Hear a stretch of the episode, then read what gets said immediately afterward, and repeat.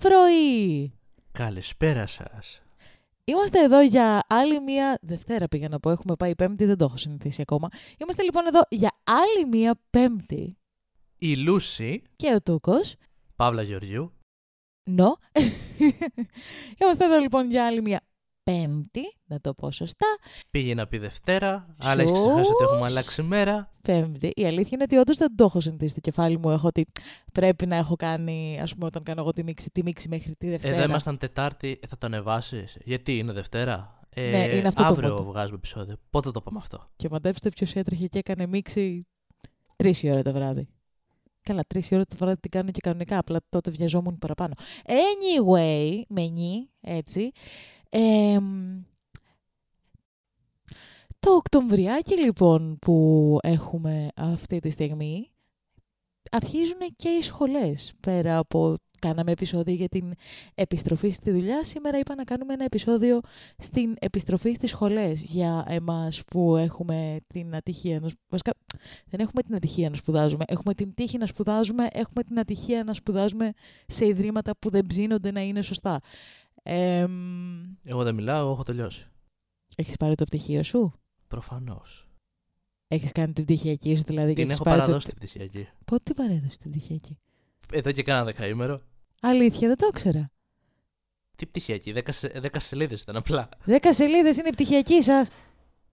Ε, Εμάς γιατί οι πτυχιακές μας είναι η τόμοι ή... Τέλος πάντων, δε- δεν έχει σημασία. Εμείς πρέπει να γράψουμε τόμο για να θεωρείται πτυχιακή. Γιατί Ρώτα έχουν την- αλλάξει χίλιες φορές τις σχολές. Έχει φτάσει σε 10ο εξάμεινο που λέει ο λόγος. Και εκεί πέρα θέλουν να βοηθήσουν σου πούνε άντε εντάξει για να τελειώσεις, δώσε 10 σελίδες. ΟΚ. Όχι, δεν έχω φτάσει μου τόσο. Τελείωσα στα χρόνια που ήταν. Για λόγους απλά είχα αφήσει λίγο την πτυχία εκεί. Καλά, δεν Και απλά χρειάζεται, μας είπε παραδώστε μια εργασία που θέλετε από αυτέ που είχαμε κάνει παλιά. δεν χρειάζεται να δικαιολογηθείς ότι θέλεις έκανες, δεν, δεν τους αφορά. Δεν, δεν υπάρχει λόγος. Δεν το, δεν το κάνω για δικαιολογία, απλά το λέω στο story. ΟΚ. αμ, Στην τελική ακροατές χέστηκα. Ξέρω εγώ και εγώ ίδιος την πτυχιακή, απλά την παρέδωσα τώρα. ΟΚ, δεν το ξέρω. Μπράβο για αυτό το τέτοιο που βγήκες επιτέλους. Ε, επιτε, όχι επιτέλους, γιατί πρακτικά έχει τελειώσει. Που βγήκες τέλος πάντων από αυτό το, το, το pain in the ass που είναι τα ιδρύματα στα οποία σπουδάζουμε στην Ελλάδα. Αλλά Εν τω ήρθα σε μεταξύ- ένα άλλο ίδρυμα. Αυτό της δουλειάς Άλλο και της αυτό. ζωής. Τα έχουμε Που πει είναι πιο αυτά. επίπονο. Έχουμε γκρινιάξει γι' αυτά. Εμ, anyway, βέβαια αυτό το επεισόδιο θα βγει Νοέμβρη. Λογικά. Αρχές. Αλλά Νοέμβρη αρχίζουν τα ΙΕΚ, τα δημόσια, το δικό μου έχει αρχίσει.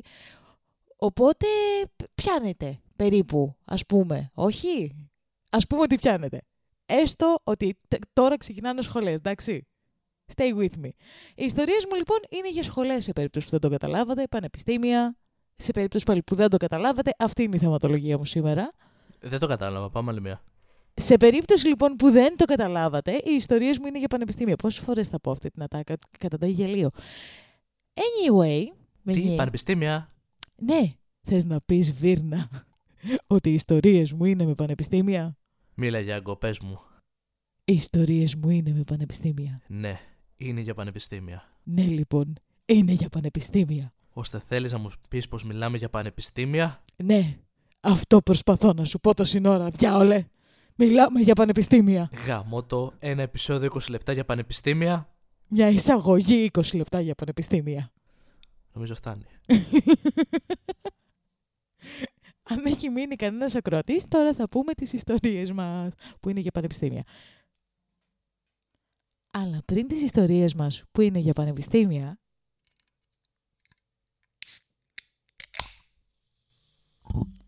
και τώρα πάμε στις ιστορίες μας που είναι για πανεπιστήμια. Δεν νομίζω ότι είναι τόσο αστείο όσο μου φαίνεται αυτό. Νομίζω ότι είναι πολύ χειρότερο από ό,τι μου φαίνεται. Αλλά εγώ γελάω, οπότε θα, θα το κρατήσουμε. Είμαι αρχίδαμος που έφτιαξα ένα πραγματικό Pokédex με κορίτσια από το πανεπιστήμιό μου. Στο πρώτο έτος της σχολής άρχισα να δουλεύω σε αυτό το project με ενδιαφέρον. Μου αρέσει να κρατάω σημειώσεις για τις γυναίκες με τις οποίες μιλάω, για τα αγαπημένα τους πράγματα, τις δραστηριότητες που απολαμβάνουν, τα δώρα γλυκά που τους αρέσουν και τέτοιες ρομαντικές λεπτομέρειες.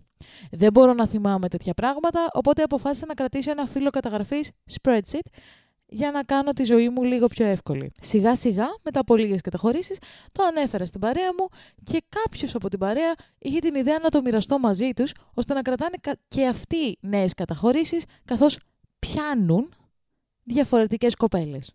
Έτσι το πράγμα εξελίχθηκε περαιτέρω. Αυτή τη στιγμή περίπου 40 παιδιά έχουν πρόσβαση σε αυτό και κυρίως είναι παιδιά από την αδελφότητά μου. Ενώ οι γυναίκες που περιλαμβάνονται είναι από διαφορετικές γυναικείες φοιτητικές αδελφότητες. Επίσης, προσθέσαμε περισσότερες πληροφορίες όπως το πού θα πρέπει να τις πας αν θες να τις εντυπωσιάσεις πραγματικά. Δεν κρατάμε αυτές τις πληροφορίες για κακόβουλους ή περίεργους σκοπούς, απλώς μας βοηθάνε να ξέρουμε τι να κάνουμε αν θέλουμε να αντιπασουιάσουμε συγκεκριμένες κοπέλες.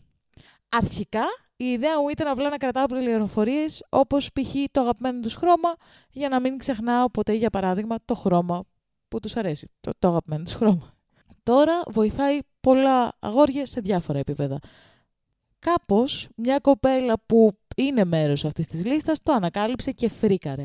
Κατάφερε να εντοπίσει ότι ήμουν εγώ ο δημιουργός της λίστας. Υποθέτω πως κάποιος που τη γούσταρε, σύμπαρε, whatever, της κάρφωσε ότι ήμουν εγώ αυτός και δεν της άρεσε καθόλου η συγκεκριμένη ιδέα.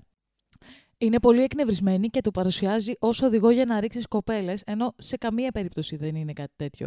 Απλά κάνει το να τις εντυπωσιάσει σε ένα ραντεβού πιο εύκολο. Αυτό είναι. Έκανε χαμούλη για αυτό και το είπε σε αρκετές κοπέλες στο πανεπιστήμιό μου. Και τώρα όλες λένε ότι με την αρχή του καινούριου εξαμήνου το φθινόπωρο, καμία από αυτές δεν θα πατάει στα πάρτι της φατριάς μας, της αδελφότητάς μας. Όλοι οι τύποι από την αδελφότητά μου είναι εκνευρισμένοι μαζί μου, ενώ δεν ήμουν καν εγώ αυτός που αποκάλυψε τη λίστα μας ε, και επίσης τη χρησιμοποιούσαν όλοι, ανελιπώς. Πιστεύω επίσης ότι είναι άδικο να λένε ότι αυτή η λίστα είναι μόνο για σεξ ή για να τις ρίξεις, ενώ δεν είναι για αυτό. Είμαι αρχίδαμος ε, έχει ένα edit, θα το πω από τώρα γιατί έχει, δεν αλλάζει το story πολύ. Δεν είμαι stalker. Δεν υπήρχαν πληροφορίες που θα μπορούσαν να χρησιμοποιηθούν για να βλάψουν κάποιον. Μόνο για... Οι μόνες πληροφορίες που υπήρχαν ήταν για να σου δώσουν ε, push-up σε ένα καλύτερο ραντεβού και δεν είναι για σεξ. Ποτέ δεν το χρησιμοποίησα απλά και μόνο για σεξ. Είμαι λοιπόν αρχίδομος. Ναι. Προφανώς.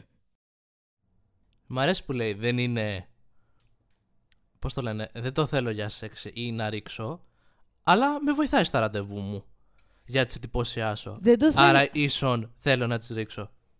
Ισχύει. Δεν το θέλω για σεξ. Για να τις εντυπωσιάσω το θέλω. Δεν το θέλω για να τις ρίξω. Δηλαδή δεν μαζεύω πληροφορίες ότι πάω στο ραντεβού να την εντυπωσιάσω, ότι ξέρω το ποια είναι και τι της αρέσει κτλ. Με σκοπό να τη ρίξω στο κρεβάτι, ξέρω εγώ. Είναι ξεκάθαρο. Τύπου, ρε παιδάκι μου, είναι όλο λάθος και να σου πω κάτι. Πες ότι όταν είχε μόνος του το spreadsheet, τη, τη λίστα αυτή, το Pokédex για το κέρατό του. Πίκατσου, διαλέγω εσένα. Καλά. Πέρα από το, ας αφαιρέσουμε το πόσο ε, αφαιρεί το humanity και την, και την υπόσταση από έναν άνθρωπο όταν τον βάζεις απλά σε ένα spreadsheet και το αναφέρεις και μόνος σου ως Pokédex και γράφεις και μόνος σου όταν πιάνουν καινούργιες κοπέλες. Άστο αυτό. Άσε το ότι έχει αφαιρέσει τελείως τη humanity από όλες τις κοπέλες με τις οποίες ε, συναναστρέφεται. Πες ότι όταν το είχε μόνος του, δικό του, κράταγε όντως σημειώσεις γιατί δεν θυμάται εύκολα πράγματα. Πάλι creepy μου φαίνεται γιατί θεωρώ ότι όταν ενδιαφέρει σε θυμάσαι, αλλά πες ότι δεν ξέρω, έχει ADHD κάτι και η μνήμη του δεν είναι το δυνατό του σημείο. Του το δίνω. Ε, Πες ότι όταν το είχε λοιπόν μόνος του, ή όταν το έφτιαξε, δεν είχε κακό σκοπό. Είχε, ήθελε απλά να θυμάται πράγματα. ΟΚ. Okay. Από τη στιγμή που το μοιράστηκε και πλέον το έχουν 40 άτομα, όποιο και αν ήταν το, το thought process στο κεφάλι του πριν, για το τι το κάνει αυτός, έχει πεταχτεί από το παράθυρο γιατί το χρησιμοποιούν 40 άτομα. Μα δεν το χρησιμοποιεί για να θυμάται. Αναιρεί ο, ο, ο ίδιος τα λεγόμενά του. Λέει ότι το χρησιμοποιώ με βασικές πληροφορίες για να τις εντυπωσιάσω. Ναι, ισχύει. Το ένα με το άλλο δεν συνάβουν. Έτσι Ρε, το λέει. Μου, θα σύναδαν. Α, θα συν, συνα, δεν, δεν είναι σωστή λέξη αυτό. Θα συνέπιπταν αυτά που λέει με τον εαυτό του αν όντως ήταν δική του χρήση αποκλειστικά και ήταν δικά, δικά του entries μόνο. Όταν το μοιράζεσαι, σημαίνει ότι αυτά, οι πληροφορίες που έχω πει εγώ ως κοπέλα π.χ. στον Α και τις έχω μοιραστεί μαζί του και τις ξέρει αυτός για μένα, τώρα τις ξέρουν άλλοι 15 Και άλλα. πάλι αναιρεί τον εαυτό του. Εγώ εκεί πέρα λέω. Άλλο το ότι το έχουν άλλα 40 άτομα που είναι όλο Όχι, λάθος μια νομίζω ότι- αδελφότητα. Αλλά αναιρεί τον εαυτό του γιατί σου λέει στην αρχή ότι το κρατάω για να θυμάμαι λεπτομέρειες για τα άτομα που γνωρίζω τις γυναίκες. Και σε δεύτερο χρόνο σου λέει ότι αυτό μου δίνει μια όθηση για να τις εντυπωσιάσω. Ναι, απλά σου, λέω Καταλαβαίνεις ότι, ότι η βαρύτητα και στα δύο λίγο ξεφεύγει. απλά σου λέω ρε παιδάκι μου ότι στην προσωπική χρήση μπορείς να πεις ότι τουλάχιστον είναι πληροφορίες που έχουν μοιραστεί μαζί του και επειδή η μνήμη του ας πούμε, δεν είναι το δυνατό του σημείο, τις κρατάει σαν σημείωση γιατί ε, μπορείς Ναι, να... το πάμε σε άλλο επίπεδο. Το Όχι, οποίο δεν ενώ ισχύει ότι- καν σε αυτή την Όχι, περίπτωση. όχι. Μπορείς, θα μπορούσε να μην είναι creepy αυτό. Ή θα μπορούσα να πιστέψω ότι η σκέψη πίσω από αυτό δεν ήταν creepy.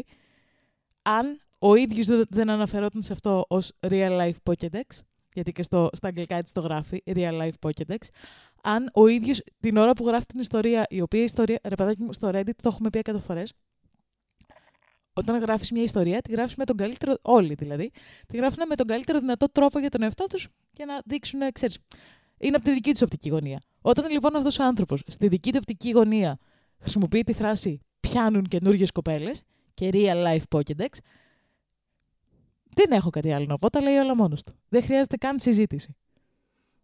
Δεν έχω να σχολιάσω κάτι σε αυτό. Στα σχόλια γενικά τον έχουν ε, ισοπεδώσει, είναι σε φάση. Δεν καταλαβαίνω πώς δεν καταλαβαίνεις ότι αυτό είναι γελίο και ότι είσαι κρύπουλο. Αυτό. Και γι' αυτό μετά δικαιολογείται και είναι σε φάση. Δεν είμαι στόκερ. Το μοναδικό άλοθη που είναι μικρό, μηδαμινό σε αυτά που έχει πει, στα δικά μου τουλάχιστον, ε, στο δικό μου αυτή, Μμμ. είναι ότι είναι 18 χρονών. Που και πάλι, Όχι. ε, σου λέω, αναιρεί τον εαυτό του. Έχω βγάλει το γεγονός ότι το έχει μοιραστεί με άλλα τόσα άτομα και μια ολόκληρη αδελφότητα χρησιμοποιεί για να ρίξει κοπέλες που είναι. ΟΚ, τι να πω πάνω σε αυτό. Φου λάθος. Και εστιάζω στο γεγονός ότι σου λέει στην αρχή αυτό που λες. ΟΚ, real life Pokédex. Σου λέει ότι το έχω στην αρχή για να κρατήσω μερικά δεδομένα για τα άτομα που γνώρισα, για να θυμάμαι τι τους αρέσει κτλ. Και μετά στο αναιρεί και σου λέει ότι μου δίνει ένα boost σε πιθανά ραντεβού για να τις εντυπωσιάσω. Που αυτό το εντυπωσιάσω για ένα μυαλό 17, 18χρονου με αυτή τη λογική. Νομίζω ότι ισοδυναμεί να τις εντυπωσιάσω, να τις ρίξω. Ξέρεις τι, δεν, ρε παιδάκι μου, δεν με, το ότι είναι 18 χρονών δεν με νοιάζει. Δεν μου το κάνει λιγότερο creepy. Δεν Γιατί- μ' αρέσει το να. α, Δεν σου είπα αυτό ότι δεν το κάνει. Σου είπα ότι αν θα μπορούσες να δώσεις το 0,00 κάτι σαν άλοθη, είναι ότι έχει ένα τέτοιο μυαλό. Όμως αυτό διαγράφεται δεν- απευθείας Ναι, ναι, δεν, με όλο αυτό το κείμενο το οποίο έχει γράψει παρακάτω. δεν Και μόνο το είναι- story το οποίο έχει παραθέσει. Επίσης, δεν μπορώ να καταλάβω πώς γίνεται να γράφει «Δεν το χρησιμοποιούμε για να τις ρίξουμε, ρε. Για να τις εντυπωσιάσουμε το χρησιμοποιούμε». Με αυτό σου λέω. Το, το, α- αυτή Τύπου- η φράση ακριβώς το, το, το έχει διαγράψει Αυτό όλος σου το λέω, story δε- απευθείας. δε- δεν καταλαβαίνω. Αυτό το cognitive dissonance που υπάρχει στο κεφάλι του, δεν ξέρω πώς λέμε αυτή τη φράση στα ελληνικά, ε, ε, που είναι σε φάση «Δεν θέλουμε να τις ρίξουμε, να τις εντυπωσιάσουμε». Και τύπου, μάτια μου, κάνε τη σύνδεση. It doesn't add up. Στο- Δεν, δεν, δεν, δεν- δεν καταλαβαίνω. Επίσης, για κάποιο λόγο, εγώ κοιτάω με προσήλωση την κάρτα ήχου και Με όχι το αυτό συνομιλητή έχει- μου. Με αυτό λέμε τόση ώρα. Κάνουμε κύκλο και εμείς τα συζήτηση. Γιατί λέμε ότι δεν καταλαβαίνω ότι αυτά τα δύο είναι, ισοδυναμούν μεταξύ Και τους. στα σχόλια είναι αυτός ο κύκλος. Το απα- ψιλοαπαντάει, αλλά μετά φεύγει. Είναι σε φάση ότι το καταλαβαίνεις ότι το αυτό που λες είναι το ίδιο έτσι. Όχι, δεν είναι, είναι απλά για να σε. Και είναι ένα τέτοιο πράγμα. Και εμείς σε φάση. Μα, μα, μα, μα. Μα, Πόσο μάλλον, πόσο μάλλον αν βάλεις και το concept των αδελφοτήτων που έχουν. καλά. Που Η όλη είναι ξεκάθαρα πάρτι. Τουλάχιστον αυτό το vibe που βγάζουν εμένα όλα αυτά που βλέπω τέτοιου στυλ. Γενικά η φάση με τις αδελφότητες στην Αμερική είναι γελοία. Ε, πες το. Είναι ότι και καλά είσαι μέλος ενός in-group και δεν υπάρχει λόγος, είναι όλο λάθος και το hazing Ναι, που που, αυτά κάνουν τα in-group ξέρω εγώ μεταξύ τους έχουν beef, έχουν έχθρες, έχουν το ένα, έχουν το άλλο. είναι γελοίο. Είναι εντελώς λάθος το concept. Απλά μέσα σε αυτό το story, βάζοντας και όλο αυτό, ε, νομίζω το γιγαντώνει την φάση. Ναι, true. Επίσης, εμ, αυτό που θα πω, που ισχύει για μένα, είναι ότι είναι υποκριτές όλοι οι τύποι που τον κράζουν Γιατί το Ναι, λες, αυτό θέλω να το πω στο τέλος. Ότι του λένε ότι εσύ είσαι ο μαλάκας, αλλά είναι και άλλοι 39. τι που το χρησιμοποιήσατε. χρησιμοποιείτε κι εσείς ήδη, ναι, το ξέρω εγώ, χρησιμοποιούσατε άρα- ρε σκουλίκια. Τώρα που, Άρα τι να του πείτε, επειδή αυτό το δημιούργησε, δεν σας κάνει λιγότερο μαλάκες, είστε εξίσου μαλάκες κι εσείς. τώρα που μάθανε όλοι ότι είστε κρύπουλα, θυμηθήκατε να προσβληθείτε, να φάτε σκατάρε όλοι. Και μάντεψε, ποιο- μαντέψτε μάλλον εσείς ποιοι θα σας αποφεύγουν από εδώ και πέρα. και Καλά, καλά θα ναι, σας α- κάνουν. αν ήμουν κοπέλα, ξέρω εγώ. Καταρχάς, πόσο devastating θα ήταν για μια κοπέλα που έχει γνωρίσει έναν τύπο.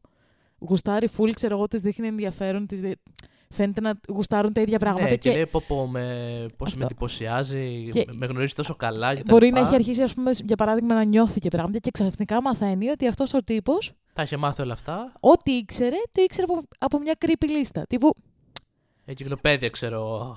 είναι ε, πάρα πολύ. Με το πρέπει τι να- αρέσει τη τάδε ε, κοπέλα, ε, ρε στο παιδά, τάδε είναι άτομο. πάρα πολύ σκατά το να συνειδητοποιήσει ότι για αυτόν τον άνθρωπο δεν ήσουν άνθρωπος. Ήσουν ένα entry σε μια λίστα που έμαθε ότι έπρεπε να μάθει. Ήσουν ένα Pokemon. Και αν μπορώ να πω κάτι για να επεκτείνουμε λίγο το story, πέρα από το όλο λα- λάθος concept, όλο της λάθος αντίληψη κτλ. Αυτό σου εκμηδενίζει εντελώς μάλλον και το. Πώς θα το πω, και το. Όντως να θες να μάθεις τον άλλον. Ε, Ναι. Από ανθρώπινο παράγοντα τώρα το λέω αυτό. Να κάνεις Ναι, ναι, ναι. προσπάθεια όντως να γνωρίσεις τον άλλον που είσαι απέναντί του, να ανταλλάξεις όντως ουσιαστικές ε, απόψεις μεταξύ του και ενδιαφέροντα και να δεις τι ταιριάζεται και τι όχι. Ναι. Και όντως αυτό, να γνωρίσεις τον άλλον πραγματικά. Επίσης, Στο μηδενίζει όλο αυτό. ρε παιδάκι, εντάξει, εκτός αν θες να κάνεις κάτι μόνο για φάσομα, το καταλαβαίνω. Όχι ότι καταλαβαίνω το να, το να τον έχεις σε μια λίστα, αλλά καταλαβαίνω το να μην σε νοιάζει και να τον πάλι όμως γνωρίσει. εκεί είναι Απλά- κάπως πιο ανθρώπινο, γιατί τουλάχιστον είναι πιο ντόμπρο σε εισαγωγικά, ό- όχι ότι μου αρέσει και εμένα αυτό, να λες τον άλλον ότι ξέρεις κάτι, ΟΚ, σε γνώριζε δύο πράγματα και θέλω αυτό. Καλά, Αλλά όχι. όχι ότι κρατάω λίστα. Άλλο ήθελα να πω. Όλοι, ό,τι γουστάρεις, ό,τι σου αρέσει, πώς, Καλά. τι και τα λοιπά. Και με βάση αυτά πάω και σε ρίχνω. Γενικά είμαι της άποψης ότι όταν ξεκινάς κάτι, είτε, είναι, είτε το πας για απλή φασούλα, είτε το πας για κάτι μεγαλύτερο, είτε κάτι ενδιάμεσο, δεν είσαι σίγουρος, πρέπει να είσαι ξεκάθαρος με το τι ξεκινάς. Είτε είσαι. Καλά, πες στα 18 δεν έχεις αυτή την ωριμότητα, αλλά όσο μπορείς. Αυτό που θέλω να πω είναι ότι ρε παιδάκι μου, αν θες ουσιαστικά να γνωρίσεις κάποιον, δεν θα το γνωρίσεις από μια λίστα. Και δεν, δηλαδή, δεν έχει αξία να πω ότι μου. Και Ξέρεις, ίσα ίσα αυτή η λίστα είναι.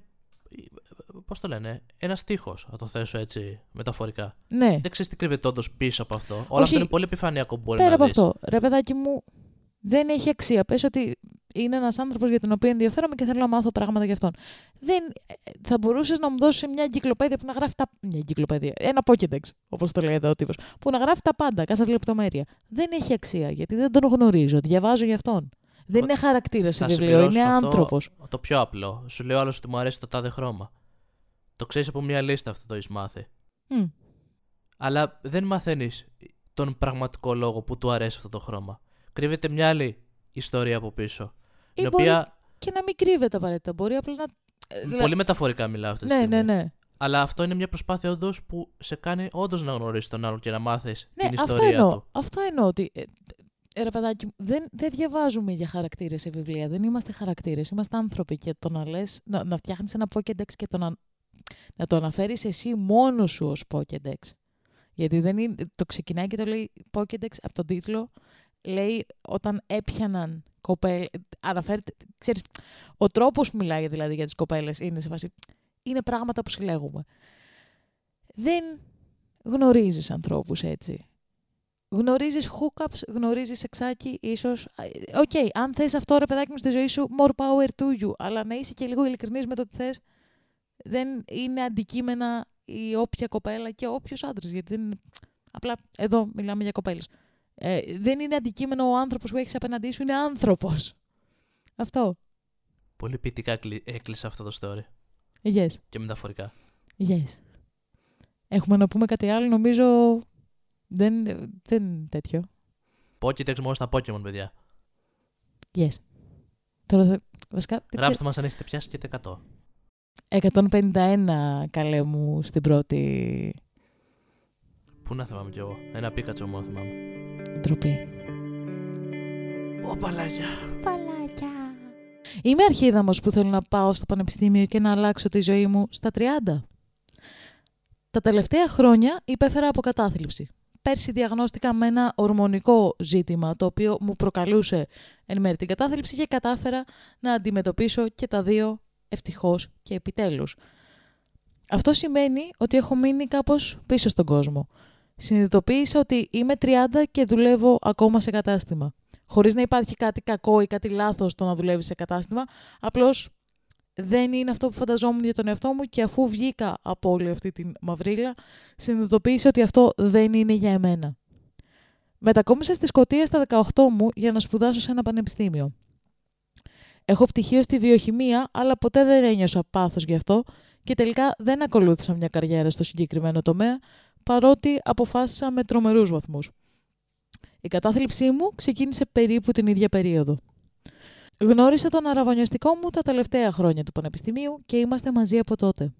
Με τα θέματα υγείας πλέον υπό έλεγχο, άρχισα να συνειδητοποιώ ότι θέλω να αλλάξω κάποια πράγματα. Είμαι ξανά παθιασμένη για, για τα πράγματα γύρω μου, ενδιαφέρομαι για καινούργιες εμπειρίες και για την ζωή μου επιτέλους. Νιώθω ότι είμαι ξανά ο εαυτός μου. Η μελέτη βιοχημίας ήταν λάθος. Ποτέ δεν ήταν το πάθος μου. Οι γλώσσες ήταν το φόρτι μου από μικρή και πάντα μου άρεσε να μεταφράζω πράγματα. Κατέληξα ωστόσο στο να πάρω ένα πιο λογικό πτυχίο, έναν πιο λογικό δρόμο. Ω έφηβη, μάθανα από μόνη μου αγγλικά και ισπανικά. Μιλάω επίσης τη μητρική μου γλώσσα που είναι τα πολωνικά. Το Δεκέμβριο αποφάσισα να κάνω αίτηση σε ένα πανεπιστήμιο και με δέχτηκαν. Θα κάνω μεταφραστικές και ερμηνευτικές σπουδές, πράγμα που με ενθουσίασε πάρα πολύ. Το μόνο πρόβλημα είναι πως φοβόμουν να το πω στον αραβωνιαστικό μου, επειδή ήξερα πως δεν θα τον ενθουσίαζε η ιδέα να ξαναμπω στη διαδικασία εκπαίδευσης.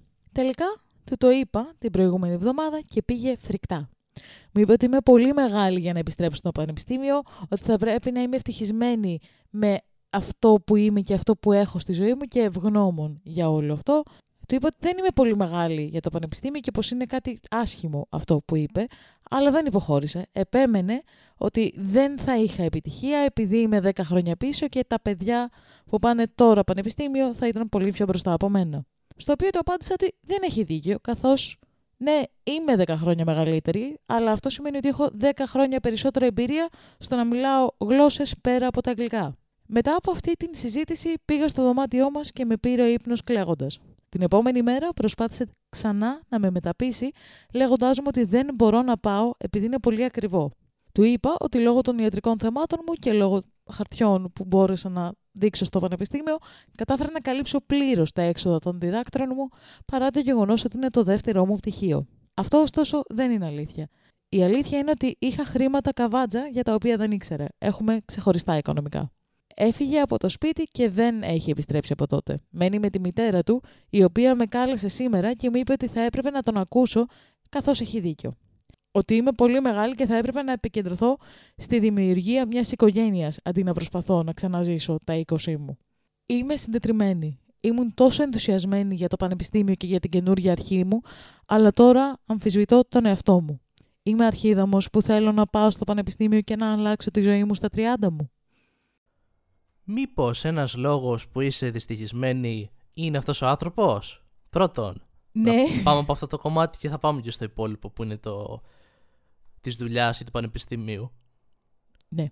Από πού και πού μπορείς να ορίσεις εσύ για τον άλλον και του λες ότι πρέπει να είσαι ευτυχισμένη; Αυτό το ορίζει ο ίδιος, το ίδιο το άτομο. Και τι νιώθει. Το ότι ναι. μπορεί να έχεις μια θεωρητικά ιδανική δουλειά, ένα ιδανικό σπίτι και να έχεις όλες τις ανέσει που θεωρητικά πρέπει να έχεις, δεν σε κάνει αυτομάτως χαρούμενο. Ισχύει. Μια δουλειά η οποία μπορεί να σου προσφέρει λεφτά ή επειδή η κοινωνία την έχει βαφτίσει ότι είναι ιδανική, προοδευτική και που σου προσφέρει ξέρω εγώ τι, δεν σημαίνει ότι σε κάνει χαρούμενο. Ξεκινάω από εκεί. Ξεκάθαρα. Μεγάλο φάουλ, το έχω ξεκινήσει από το τέλος γι' αυτό, γιατί πιστεύω ότι παίζει μεγάλο ρόλο ναι. ο τρόπος αντιμετώπισης του συζύγου της. Ε, ο τρόπος που το. αραβωνιαστικού. Το αραβωνιαστικού, που δεν θα είναι νομίζω πλέον. Ελπίζω πως όχι ναι, ότι ΟΚ, okay, δεν συμφωνείς με αυτή την απόφαση, προφανώς για τους δικούς σου λόγους, ΟΚ, okay, δεν σημαίνει ότι θα πρέπει να συμφωνήσεις και απαραίτητα, ωστόσο, ο τρόπος στο οποίο της το λέει και την κάνει να αισθανθεί είναι full λάθος. Από τη στιγμή που ξέρεις ότι αντιμετωπίζει και αυτό το άτομο, είχε αντιμετωπίσει μάλλον κάποια θέματα υγείας ψυχικής κιόλας που είναι πολύ πιο βαριά από κάτι σωματικό, ίσως. Είναι... Σε μερικές περιπτώσεις. Δεν ξέρω αν τα λες πιο βαριά απαραίτητα. Ε, τα κάνει πιο βαριά το ότι δεν τα αντιλαμβανόμαστε με την ίδια βαρύτητα. Έτσι πως τα βιώνει το άτομο το οποίο όχι, τα έχει. Όχι, όχι. Εννοώ ότι, ξέρεις, άμα σπάσεις το πόδι σου, το έχουμε στο μυαλό μας αυτονόητο, ότι θα πας γιατρούλη. Άμα είσαι καταθλιπτικός, δεν είναι το ίδιο αυτονόητο ότι θα πας γιατρούλη. Για πολλούς είναι ότι, έλα μωρέ θα βγεις από αυτό, είναι απλά μια κακιά μέρα. Με αυτή την έννοια το λέω, το πιο βαριά. Ναι, απλά η Αυτό σύγκριση εννοώ. τώρα αυτή, εντάξει, και π.χ. να σπάσω το πόδι, ξέρω ότι κατά 99% θα ακολουθήσω μια θεραπεία και θα γιατρευτεί αυτό. Το ψυχικό μέρος δεν είσαι σίγουρος ότι μπορεί να γιατρευτεί. Ή Όχι, ξέρεις με- τι, μπορεί αν να ξεπεραστεί, ακολουθήσεις, μπορεί να ξαναέρθει. Είναι πε- περίπλοκο. αν ακολουθήσεις σωστή περα... δε- ρε παιδάκι μου, αν έχεις ανάλογα τι κατάθλιψη έχεις, αν είναι εκγενετής, αν είναι ορμονική, ε, ε, είναι πάρα πολλά, είναι μεγάλο. Ναι, είναι Αλλά περίπλοκο. αν ακολουθήσεις μια συγκεκριμένη θεραπεία, δεν σου λέω ότι θα φύγει. Μπορεί να είναι κάτι που υπάρχει στη χημεία του εγκεφάλου σου εκγεννητή. Γι' αυτό υπάρχουν και τα φάρμακα. Πέρα από αυτός, ωστόσο, αν ακολουθείς μια θεραπεία, μπορείς να το χειρίζεσαι και να ζεις σαν άνθρωπος και να μείνει ένα μαύρο σύννεφο. Ναι, αλλά εγώ θα στο συνδυάσω με το story και με αυτό που έχουμε που υπόθηκαν. Ότι True. αυτή η τύψη έχει Φύγαμε λίγο. μια. Ε, είχε ένα άγχος, είχε μια κατάθλιψη, την οποία κατάφερε να ξεπεράσει και να βάλει τη ζωή της σε έναν δρόμο σωστό όπως ήθελε και να ξεκινήσει να κάνει πράγματα που όντως της αρέσουν και είχε μετά από την απέναντι πλευρά έναν αραβωνιαστικό, ένα, κον- ένα, τον άνθρωπό της, ο οποίος ήταν απέναντι σε αυτή την απόφαση, αλλά και ότι ο τρόπος που ήθελε να τη μεταπίσει και ότι πρέπει να είσαι ευτυχισμένη και ότι μας το λέει ιδανικά και τα λοιπά και γιατί το κάνεις, την ξαναβάζει πάλι στο ίδιο μονοπάτι που ήταν πριν. Ναι. Είναι full Ε, χειραγωγήσιμο, λάθος, πιεστικό, όλα έτσι όπως το άκουσε και το έγραψε. Πρώτον, γι' αυτό ξεκίνησε από αυτό το κομμάτι. ναι, είναι χειριστικό. Ε, Είναι full χειριστικό. Είναι, ε, ρε παιδάκι μου, είχαμε μια παρόμοια τέτοια ιστορία στο δύο επεισόδια πριν, στο Thank You Next επεισόδιό μας, με την τύπησα που... Βασικά, δεν θα σας πω, να πάτε να το, δει- να το- πάτε να το ακούσετε. Είχαμε λοιπόν ένα παρόμοιο επεισόδιο, ένα παρόμοιο story, αυτό είναι απλά πιο fleshed out, πιο μεγάλο, πιο λεπτομερές. Γενικά, εμ, αυτό που τις λένε όλοι στα σχόλια είναι σε φάση προφανώς και δεν είσαι αρχίδαμος, χώρισε, χω- δηλαδή είχε πάρα πολύ πλάκα. Ήταν μια σειρά από σχόλια που ήταν σε φάση χώρισε, χώρισε, χώρισε, χώρισε. Ήταν αυτό, χωρίς καμία άλλη πληροφορία. Που συμφωνώ πάρα πολύ. Το Reddit πολλές φορές είναι υπερβολικό στις αποφάσεις του, αλλά εδώ χώρισε χθες. Δεν είπε, μα νομίζω ότι το διαχωρίσανε όπως είπα και εγώ στην αρχή. Πρώτα το διαχωρίζω στο κομμάτι του ανθρώπου της, γιατί παίζει μεγάλο ρόλο αυτή τη Που στιγμή. Με τη συμπεριφορά Έτσι του όπως το έχει προφανώς δεν περιγράψει. είναι ο άνθρωπός της, έτσι. Δηλαδή. Του ανθρώπου της εισαγωγικά. Ναι. Που, θε, που θεώρησε ότι είναι ο άνθρωπός της. Ο οποίος σε μια κρίσιμη απόφαση αυτή τη στιγμή δεν τη συμπαραστέκεται και της λέει είσαι, ή πρέπει να είσαι χαρούμενη. Το κάλυψε αυτό το κομμάτι, δεν το ξαναλέω, ξανακάνω πάλι το ίδιο Ναι, κατά ναι, ναι. φορές. Δεύτερον, της λέει επίσης. Πάνε μάλλον να τη πει ξανά για να τη μεταπίσει ότι είναι και ακριβό. Που στη τελική νομίζω ότι μάλλον του, κα- του κάνει ξεκάθαρο η τύπισσα ότι εγώ θα το πληρώσω. Δεν σε αφορά Όχι, σε εισαγωγικά ε, αυτό το του κομμάτι. είπε ότι έχει καλύψει τα έσοδα γιατί με, λόγω ιατρικών α, δικαιολογητικών. Το οποίο επίσης δείχνει το ότι κάτι πάει λάθος εξ αρχής. Το ότι, ναι, ΟΚ, έχουν διαφορετικά οικονομικά καλή φάση, αλλά το ότι είχε την, ένιωθε την ανάγκη να κρύβει λεφτά και να μην του έχει φανερώσει ότι έχει καβάτζα αρκετά λεφτά, γιατί για να μπορεί να πάει πανεπιστήμιο είναι τουλάχιστον 10.000. Plus το 10.000 είναι το λιγότερο. Το ότι λοιπόν είχε την ανάγκη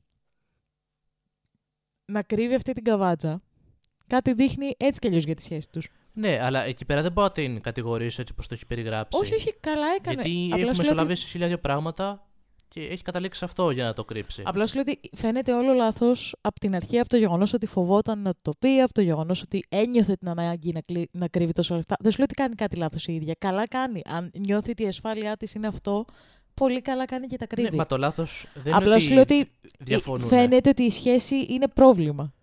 Το λάθος δεν νομίζω ότι επειδή διαφωνούν, διαφωνούν σε αυτό το κομμάτι. Δεκτό. Το θέμα είναι όμως πώς το επικοινωνούν μεταξύ τους. Πέρα Όπως αυτό- είχαμε και στο, και στο Ναι, άλλο ναι, στο ναι. επί- επεισόδιο. Εκεί Π.χ. πέρα βέβαια δεν είχαμε όλη τόση πληροφορία όσο έχουμε εδώ. Ναι, ναι, ναι. Γιατί άλλο το να διαφωνήσω και να σου πω, ξέρεις Λούση, ΟΚ, θεωρώ ότι δεν είναι καλό να το κάνεις. Και να προσπαθήσω να σου θέσω δύο-τρία παραδείγματα, αλλά με σωστό τρόπο. Και να σου πω τουλάχιστον τη δικιά μου οπτική, χωρίς να σε προσβάλλω και χωρίς να σε βάλω σε μια λογική, ξέροντας το υπόβαθρο, να σε ξαναβάλω σε αυτή τη λογική του δεν κάνω, δεν είμαι καλή το ένα το άλλο. Κι άλλο ο τύπος όπως το περιέγραψε, που ουσιαστικά Κοίτα. ήταν μια, ένα είδος επίθεσης. Η μόνη φάση που μπορώ να το δω αυτό και να μην είναι κακό, γιατί γενικά θεωρώ ρε παιδάκι μου ότι όταν ο άλλος σου λέει θα σπουδάσω και εσύ του λες όχι, όπως και να το πεις είναι κακό για μένα. Η μόνη φάση που μπορώ να το δω και να μην είναι τελείως προβληματικό είναι να ήταν σε φάση ρε εσύ δεν έχουμε τα λεφτά γι' αυτό τώρα.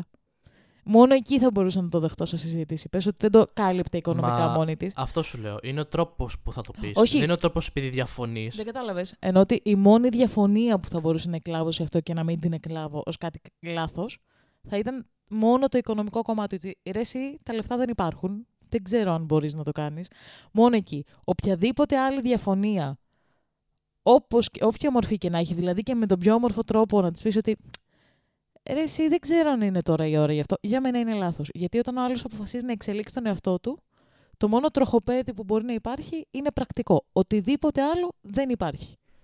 Θέλω να το θέσω αλλιώς, γιατί μάλλον δεν είναι κατανοητός. Δεν σου λέω ότι είναι σωστό σε γενική εικόνα να πεις στον άλλο κάτι ΟΚ. τέτοιο. Όμως είναι πιο καλό, σε εισαγωγικά, να το θέσεις με ένα πιο όμορφο τρόπο. Ναι, οκ. με αυτή την έννοια το εννοώ. Οκ, οκ, οκ, ναι, και το sorry. κλείνω αυτό το κομμάτι. Είναι Ναι. full λάθος ο τύπος, προφανώς. Απλά σου λέω ότι θα το προτιμούσα και θα μου ήταν πιο ok σε μένα το να έλεγα να, να στο έλεγα με ένα πιο όμορφο τρόπο και να το έκλεινα εκεί. Τώρα, Ναι. το αν είναι σωστό ή άλλο, αυτό είναι μετά άλλο κομμάτι. Ναι, εντάξει, οκ, καταλαβαίνω πώς το Κατάλαβες λες. πώς το Καταλαβαίνω, ναι, ναι, ναι, καταλαβαίνω. Καλύπτοντας πλέον το κομμάτι αυτού του, του συντρόφου, να μην είναι πλέον σύντροφος, ξαναλέμε. Ελπίζω πως να... Δυστυχώς δεν έχει update, έψαξα αρκετά. Δεν έχει κάποιο update η ιστορία. Θα Μακάρι ήθελα για να ξέρω. είναι καλά ψυχολογικά η ίδια πάνω απ' όλα. Από εκεί πέρα σίγουρα είμαι υπέρ αυτών των ευκαιριών που δίνονται. Δεν, νομίζω ότι δεν παίζει ρόλο η ηλικία. Δηλαδή, έχεις δυνατότητες να κάνεις πράγματα και προφανώς μεγαλώνοντας Επίσης, θα καταλάβεις και όντως τι θες.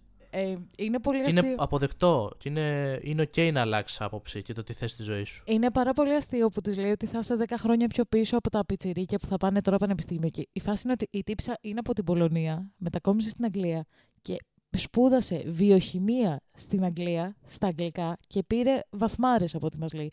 Που σημαίνει ότι με τις γλώσσες η τύψα το έχει.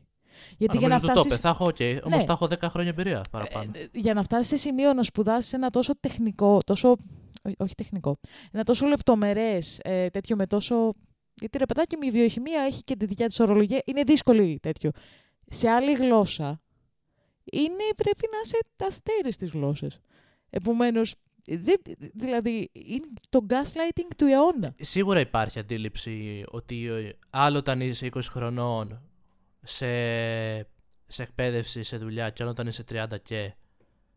Γιατί Ναι. ο άλλος θα σκεφτεί, που είναι για μένα είναι λάθος αυτή η αντίληψη, αλλά θα σκεφτεί ότι ξέρεις κάτι. Μεταξύ ενός 20χρονου που ξεκινάει τώρα και έχει μάθει κάποια πράγματα, αλλά έχει εξέλιξη, θα το προτιμήσω σε αντίθεση με έναν άτομο το οποίο θεωρητικά έχει δείξει ότι να δείξει και δεν μπορώ να ξαναπώ στη διαδικασία να ξαναδίνω σε έναν άνθρωπο 30 χρόνων πράγματα. Επικρατεί λίγο αυτή η λογική και στις δουλειές κυρίως. Αλλά θεωρώ αυτό που λες. Εφόσον είσαι ένα άτομο μπροστά σου το οποίο έχει βαθ, βαθμούς 20 και βάλε, ε, ε, φαίνεται να έχεις μυαλό. Πέρα από αυτό, ρε παιδάκι μου, θεωρώ ότι εδώ η ειδοποιώς διαφορά είναι ότι η τύπησα το έχει ήδη στις γλώσσες. Από ό,τι μας λέει η ίδια τουλάχιστον, έτσι. Δηλαδή, δεν, πώς να σου το πω, δεν είναι ένας άνθρωπος που δεν έχει ιδέα και πάει να ξεκινήσει. Που καλά κάνει, απλά ίσως να του είναι πιο δύσκολο. Δεν σημαίνει ότι δεν μπορεί, απλά ίσως να του είναι πιο δύσκολο. Μιλάμε για έναν άνθρωπο που ήδη το έχει.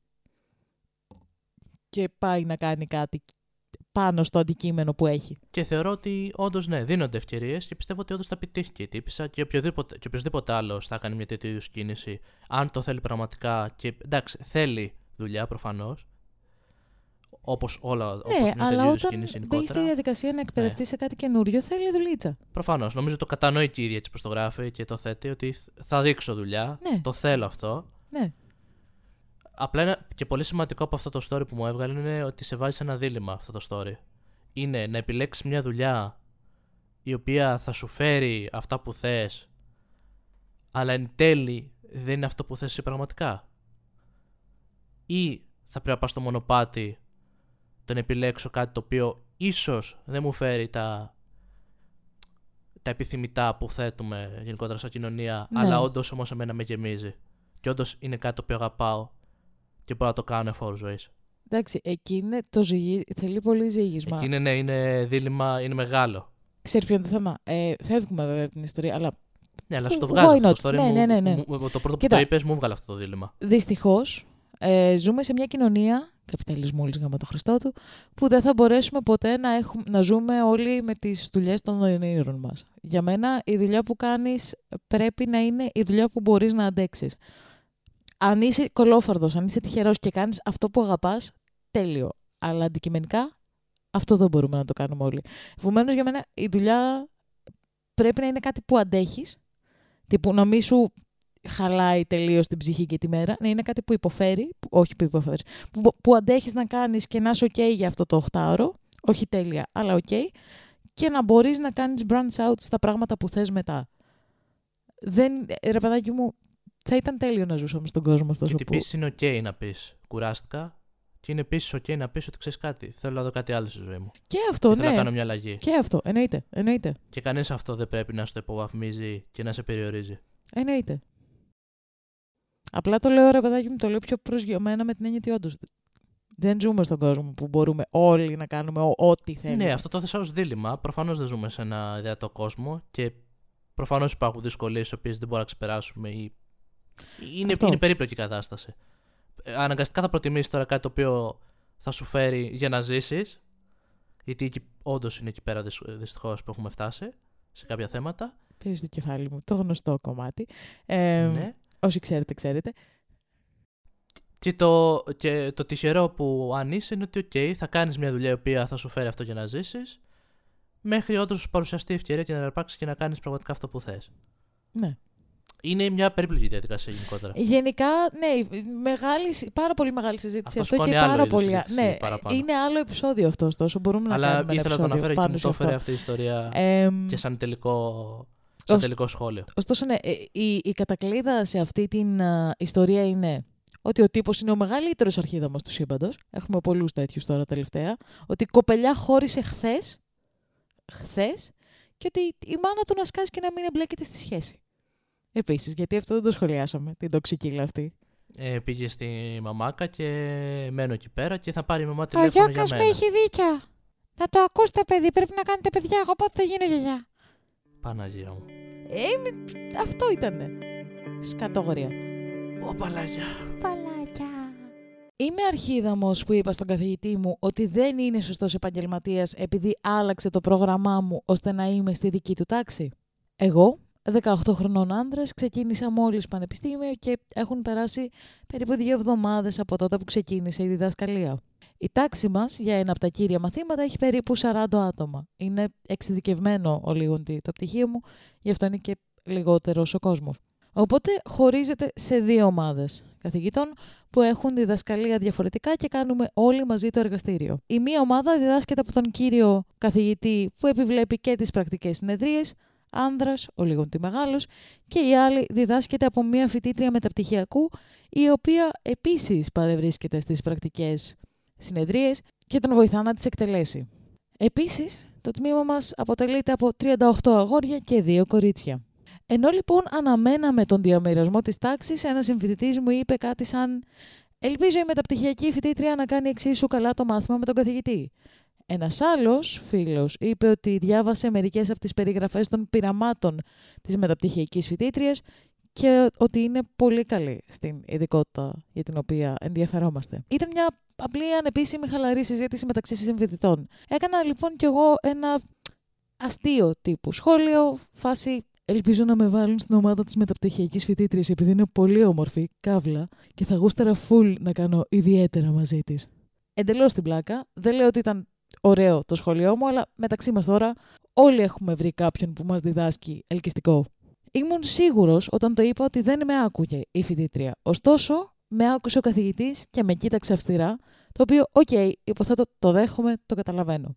Τέλος πάντων, αργότερα, όταν πήγα σπίτι, ανακάλυψα με χαρά ότι με είχαν βάλει στην ομάδα της μεταπτυχιακής φοιτήτριας, αλλά την επόμενη μέρα μια ειδοποίηση ήρθε στον υπολογιστή μου ότι άλλαξε το πρόγραμμα και ότι τελικά θα βρίσκομαι στην τάξη του καθηγητή. Υπέθεσα ότι ήταν απλά μια διαδικαστική συνηθισμένη αλλαγή για τεχνικούς λόγους. Ωστόσο, μετά το πρώτο μάθημα, ο καθηγητής μου μου ζήτησε να μείνω για λίγο πίσω και μου είπε ότι ο λόγος που με επανατοποθέτησε στη δική του ομάδα ήταν λόγω των απαράδεκτων σχολείων που έκανα για τη μεταπτυχιακή φοιτήτρια.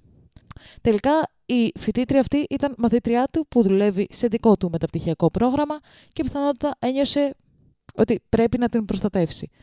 Άρχισε να μου εξηγεί το πόσο εντελώς απαράδεκτο ήταν το να κάνω αυτού του είδους τα σχόλια για το προσωπικό σε ένα δημόσιο χώρο διδασκαλίας. Βγαίναμε από την αίθουσα διαλέξεων όταν έκανα το συγκεκριμένο σχόλιο. Ζήτησα συγγνώμη, αλλά του είπα ότι ήταν αντιεπαγγελματικό το ότι μου άλλαξε τάξη για ένα απλό αστείο. Και το αστείο μου δεν ήταν και τόσο κακό, καθώς η μαθήτρια είναι μόλις μερικά χρόνια μεγαλύτερη από εμάς, η μεταπτυχιακού. Η δικαιολογία μου είναι ότι αν είσαι νεαρός διδάσκων σε ένα περιβάλλον με πολλά αρσενικά, μαθαίνεις να αγνοείς τα σχόλια από ανόητους αστείους τύπους σαν και εμένα. Δεν είμαι περήφανος για το σχολείο μου, αλλά τον κατηγόρησε ότι έκανε τον υπότι για εκείνη και ότι δεν θα το είχε καν μάθει η ίδια αν δεν της το είχε αναφέρει αυτός. Οπότε, αν κάποιος την έκανε να νιώθει άβολα, είναι ο ίδιος ο καθηγητής. Ο καθηγητής μου απάντησε ότι εγώ είμαι αυτός που θα πρέπει να μάθει να συμπεριφέρεται σαν να βρίσκεται σε ένα σεβαστό πανεπιστήμιο και μου είπε ότι θα με καταγγείλει στον Πρίτανη αν ξαναπώ κάτι τέτοιο μπροστά του. Οι φίλοι μου γενικά συμφωνούν μαζί μου ότι είναι υπερβολικός, ωστόσο όταν ανέφερα το ζήτημα στην αδελφή μου, πήρε το μέρος του καθηγητή. Είμαι λοιπόν ο αρχίδαμος. Ναι, είναι και εδώ ο αρχίδαμος της ιστορίας. Ξεκάθαρα. Γιατί, οκ, okay, όπως και να έχει, είσαι σε ένα χώρο ο οποίος θέλει μια προσοχή.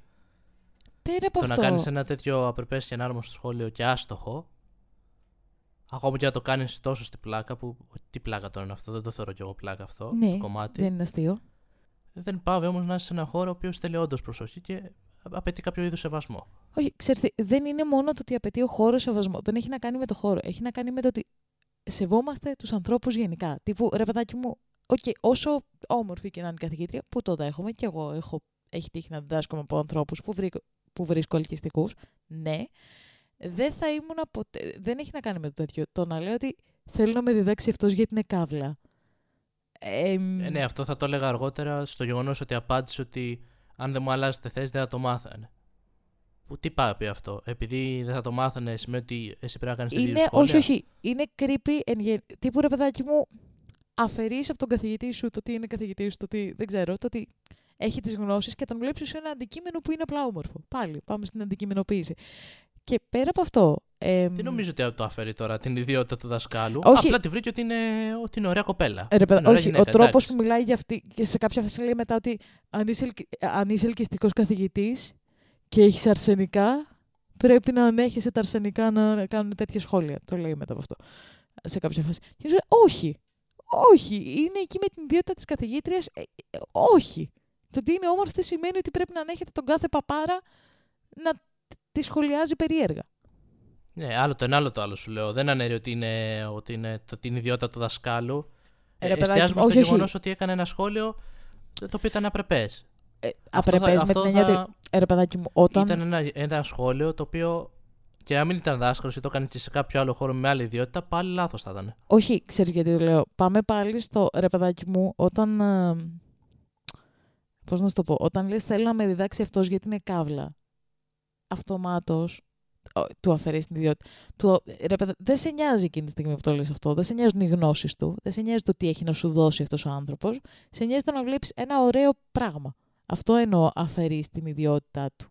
Με αυτή την έννοια ότι ο τρόπος σκέψης σου έχει να κάνει με την εμφάνιση. Σε, σε, και σε άλλα επαγγελμάτα. Σαν μου λες ότι πάω εγώ στο γραφείο και λέω θέλω να μπω σε αυτό το γραφείο γιατί αυτή εκεί πέρα είναι καύλα.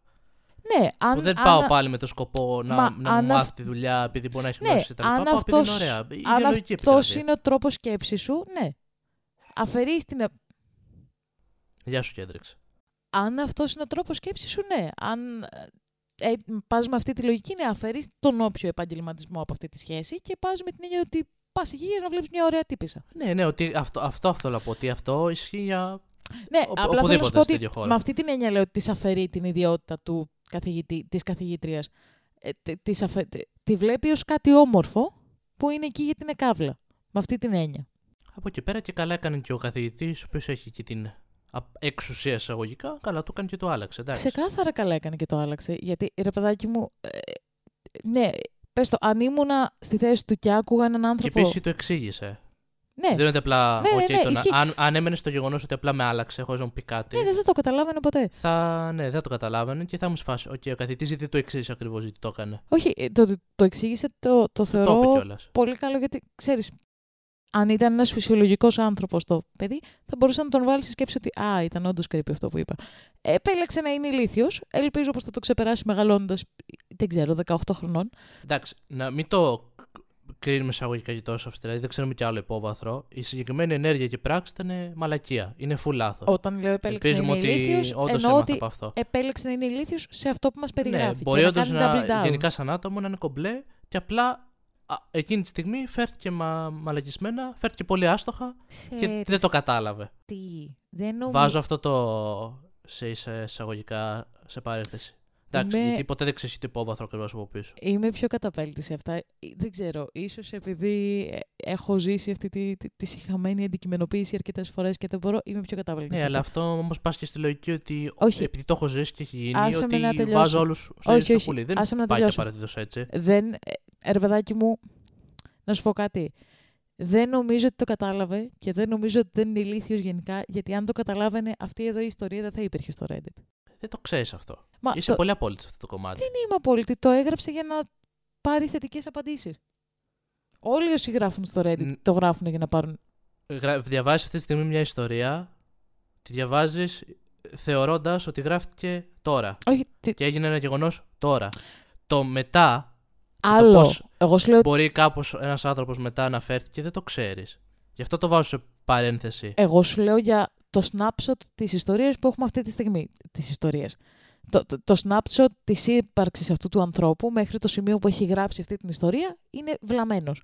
Αν μετά από αυτό σταματάει να είναι βλαμμένος, δεν μπορώ να το ξέρω. Ε, Αυτό το σου λέω ελπίζω. κι εγώ, ότι υπάρχει μια παρένθεση τέτοια. Εγώ σου Και λέω ότι ότι- μπορεί να ήταν όντως και ένα λάθος, ξαναλέω. Πολύ άστοχο γεγονός, πολύ λαθασμένο όλο, το όλο story. Απλά το, μονο- μονο- να ήταν αυτό το μονομένο περιστατικό. Εγώ σου λέω, σου μιλάω για αυτό το snapshot που έχουμε ότι, ρε παιδάκι μου, ούτε το περιστατικό φαίνεται να είναι, από τον τρόπο που γράφει και φαίνεται να σκέφτεται. Δεν νομίζω ότι είναι μεμονωμένο και ρε παιδάκι μου, τουλάχιστον σου λέω, μέχρι τη στιγμή που γράφει την ιστορία, δεν νομίζω ότι το καταλαβαίνει και ο ίδιος αν λάθος. Ενδεχομένως ίσως και από τα σχόλια να καταλάβει. Μακάρι. Αλλά ο άνθρωπος την ώρα που γράφει αυτή την ιστορία, που δεν μπορώ να στο πω αλλιώς, το άτομο που γράφει αυτή την ιστορία είναι βλαμμένο. Ε, έχει μια λογική του ότι είχα δίκιο, έκανα ένα χαζό σχόλιο, η τύπησα είναι νέα, είναι όμορφη και διδάσκει σε ένα ε, πεδίο με πολλά αρσενικά, θα το ξαναπώ αυτό, γιατί και στο, και στο story στα αγγλικά το γράφει mails, δεν το γράφει, ξέρω εγώ, αγόρια ή κάτι, το γράφει mails, το οποίο, ναι. Ε, άμα διδάσκει πολλά αρσενικά και είναι όμορφη, εντάξει, πρέπει να έχει μάθει να αγνοεί τέτοια σχόλια, πρέπει να τα ανέχεται. Το οποίο όχι. Όχι. Ε, ναι, ξαναλέω. Πας απολυτότητα σε όλα τα stories. Μα δεν πάω πολύ τότε. Πάω... Είναι, είναι λάθος αυτό. Απλά εγώ έφερα μια παρένθεση ότι δεν ξέρεις το backstory αν ήταν μόνο αυτό μεμονωμένο. Εκεί. Δεν είπα ότι είναι λάθος για Πάω μαλάκες με στην αυτό που μου περίπτωση. δίνει η ιστορία. Η ιστορία μου δίνει έναν άνθρωπο που ο τρόπος σκέψης του είναι αυτός. Αν μεταγενέστερα αλλάξει, μπράβο του, ελπίζω, το χαίρομαι, θα είναι τέλειο να έχουμε έναν λιγότερο ηλίθιο στο σύμπαν. Αλλά η ιστορία μου δίνει αυτό. Ναι, αλλά εσύ μετά το θέτεις έτσι ότι συνεχίζει να είναι αυτό. Έχει Όχι, διαφορά όχι. το είμαι στο story και λέω αυτό και το θέτω και το συνεχίζω. Εκεί θέλω να καταλήξω απλά. Δεν μπορώ Τέλος να πάντων, ξέρω το τι point δεν είναι συνεχίζεις να αυτό. κάνεις στη Οκ, ζωή εγώ του. έφερα μια παρένθεση. Δεν μπορώ να ξέρω τι συνεχίζεις να κάνεις στη ζωή του. Μπορώ να ξέρω πώς είναι ο τρόπος σκέψης του όταν γράφει την ιστορία. Ωραία. Το κατανοώ αυτό. Και ξαναλέω κι εγώ ότι ναι, σχολιάζουμε αυτό το story. Απλά έφερα μια παρένθεση και για το υπόλοιπο background που δεν το ξέρουμε προφανώς, αλλά ενδέχεται να ισχύει. Έχουμε αυτή την ιστορία. Δεν μπορώ με τα ενδέχεται και με το αν και με... Δεν γράφει την ιστορία. Έχουμε αυτή την ιστορία. Μα δεν κάνεις όμως διάλογο έτσι. Τώρα το πάμε αλλού. Έχουμε ξεφύγει το story. Μα, αλλά όχι, σου λέω. δεν καταλαβαίνω. Τέλος πάντων, δεν υπάρχει λόγος να κάνουμε αυτή τη συζήτηση. Δεν καταλαβαίνω. Όταν κάνεις ένα διάλογο και σχολιάζεις ένα story, θα σχολιάσεις το story, αλλά ενδέχεται και η συζήτηση να σου φέρει και άλλους παράγοντες εξωγενείς που θα τους σχολιάσεις. Αυτό κάνω αυτή τη στιγμή. Δεν κατα... δε, δε, αλήθεια δεν κατα... Anyway, πα- πάμε παρακάτω.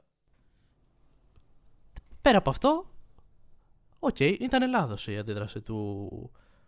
Αντίδραση. Ήταν λάθος μάλλον η... όλο, ο, το όλο concept, όλο αυτό που είπε, στο χώρο που το είπε, προς τους συναδέλφους κτλ. Και προφανώς έχει την εξουσία, που δεν μου αρέσει η λέξη εξουσία εισαγωγικά ο καθηγητής, αλλά καλά το έκανε που τον άλλαξε και επίσης point που του είπε γιατί το έκανε αυτό.